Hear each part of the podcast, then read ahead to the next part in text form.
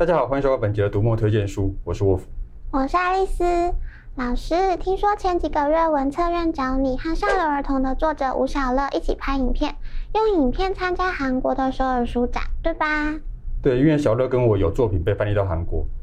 哇，所以你们出国参展耶，在首尔书展代表台湾文学。哎，这个听起来好恐怖。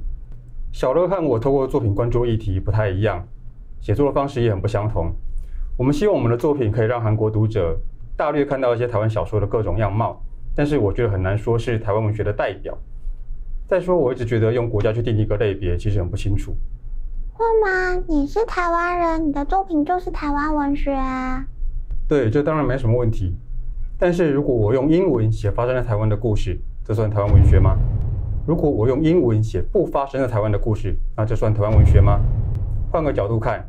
如果我用台语文写发生在外国的故事，那就算台湾文学吗？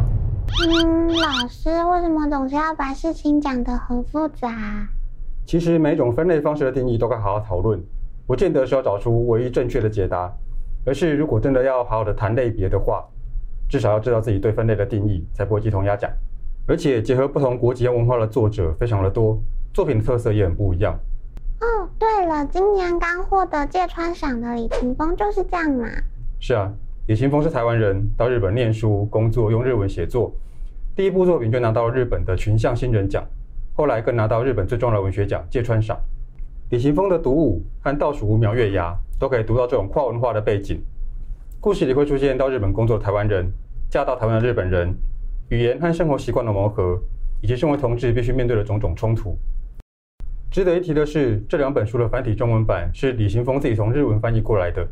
所以，如果读者懂日文的话，相互比较一下，应该会蛮有趣的。老师，这样的作家写的作品是不是都会和身份认同有关啊？诶，说了这个，让我想到东山张良。东山张良本名蒙正旭，出生在台北，父亲是一个旅日的学者，所以他从小就跟着父亲移居到日本去。后来他有段时间回到台湾念小学，不过后来又搬回日本，现在大部分时间都住在日本，用日文写作。当初选了个日式的笔名，就是他不希望日本读者有先入为主的观念，认为他是一个住在日本的台湾人，写的东西就一定跟身份认同有关。东山张良的第一本书《逃亡做法》，场景是境外的日本，不同国籍的主角齐聚在日本的监狱里面计划脱逃。另一本《我杀的人与杀我的人》，四个主角全部都是台湾少年，在台北的西门町成长，却有一个在长大之后成为震惊全美的连续杀人犯。杀人、监狱、流亡，我记得最近有一本马来西亚的小说也在处理这个主题耶。对，欧大旭的新小说《幸存者如我们》就是在描绘这种边缘人的处境，而且他讲的不只是国籍，还有阶级上的差异。因为就算国籍相同，城乡、经济、教育等等的差异，也会造成看事情的视角完全不同。我觉得这些在生活上跨越不同国籍跟文化的作者，就算写的不是身份认同。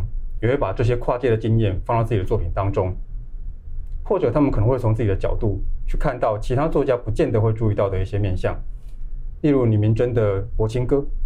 柏青哥，日本那个小钢珠吗？就是那个，我们会在日剧或电影里面看到的小钢珠店，虽然是合法生意，但是因为出入分子复杂，本身又算是赌博行为，所以就带着一些负面的形象，感觉好像都是游手好闲或是好赌成性的人才会去的地方。不过，由于身处灰色地带，柏辛哥生意反倒成为外来移民掌握金钱与权力的一个管道。柏辛哥这本小说讲的就是移民到日本的韩国人三代之间的故事。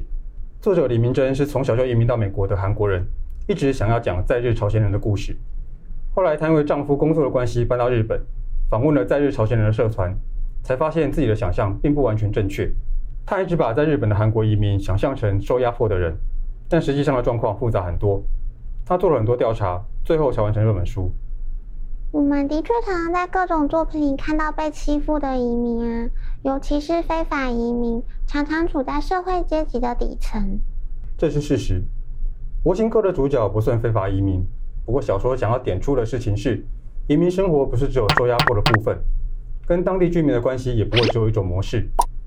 不过另外一本小说《天皇蒙尘》也指出，就算是合法移民，也不见得就比较有保障。《天皇蒙尘》的作者叫大冢朱莉，她在美国出生长大，父亲是第一代的日本移民，母亲是日裔的美国人。这部小说是她改编母亲的亲身经历写出来的。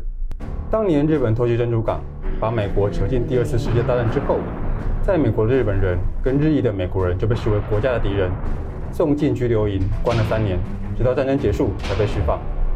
他们虽然什么事都没有做，但回到家里之后，发现家里被破坏、被涂鸦，他们的邻居、同学看他们的眼光也都变得完全不一样了。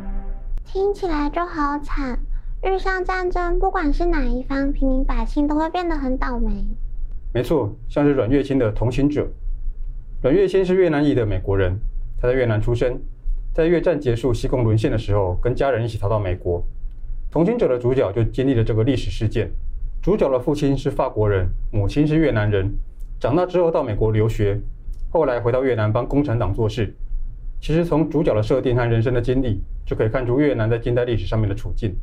我读这本书的时候，觉得很有意思的是，过往我所知道越战，大部分来自美国的视角。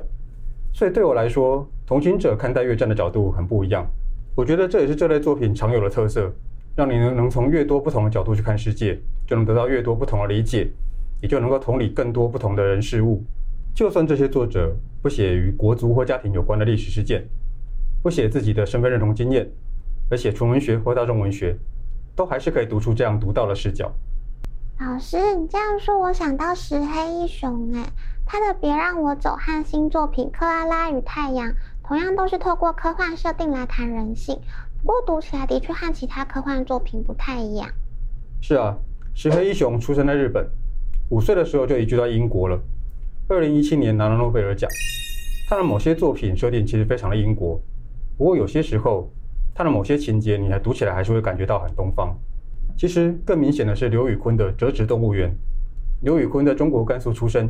小时候随着父母移民到美国，在美国长大跟就业，用英文写作，也把中国的科幻作品译成英文。《折纸动物园》里面有好几个短片，有相当有趣的中西融合色彩。例如《狩猎顺利》，将 Steampunk 类型跟中国妖怪传说互相结合。与书名同名的《折纸动物园》，用奇幻的情节带出跨国婚姻所要面对的相处、教养以及文化传承的问题。这个听起来很有趣诶。其实，如果对这样的作者有兴趣，或许可以读读王鸥行的《此生你我皆短暂灿烂》。王鸥行是得奖诗人，出生在越南，两岁的时候随母亲移民到美国。多年以来，母亲一直教他要低调过活。《此生你我皆短暂灿烂》是他第一本小说，献给不识字的母亲。文字优美，深刻赤裸的直视情感，关于越南，关于美国，关于家族的历史，以及他的私密情绪。短暂灿烂，这个书名听起来就很吸引人啊！这次的推荐书跨越文化与国界，有的作者从自身经验出发，有的从特殊的视角观察，还有的已经将不同价值观融合内化，创作出独树一帜的故事。爱丽丝都帮大家整理在这里啦，请大家和我一起踏进充满惊奇的领域吧！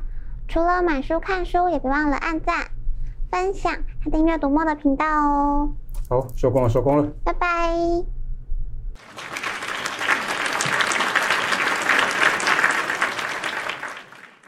所以啦，你说像石黑一雄这样，怎么还算日本文学？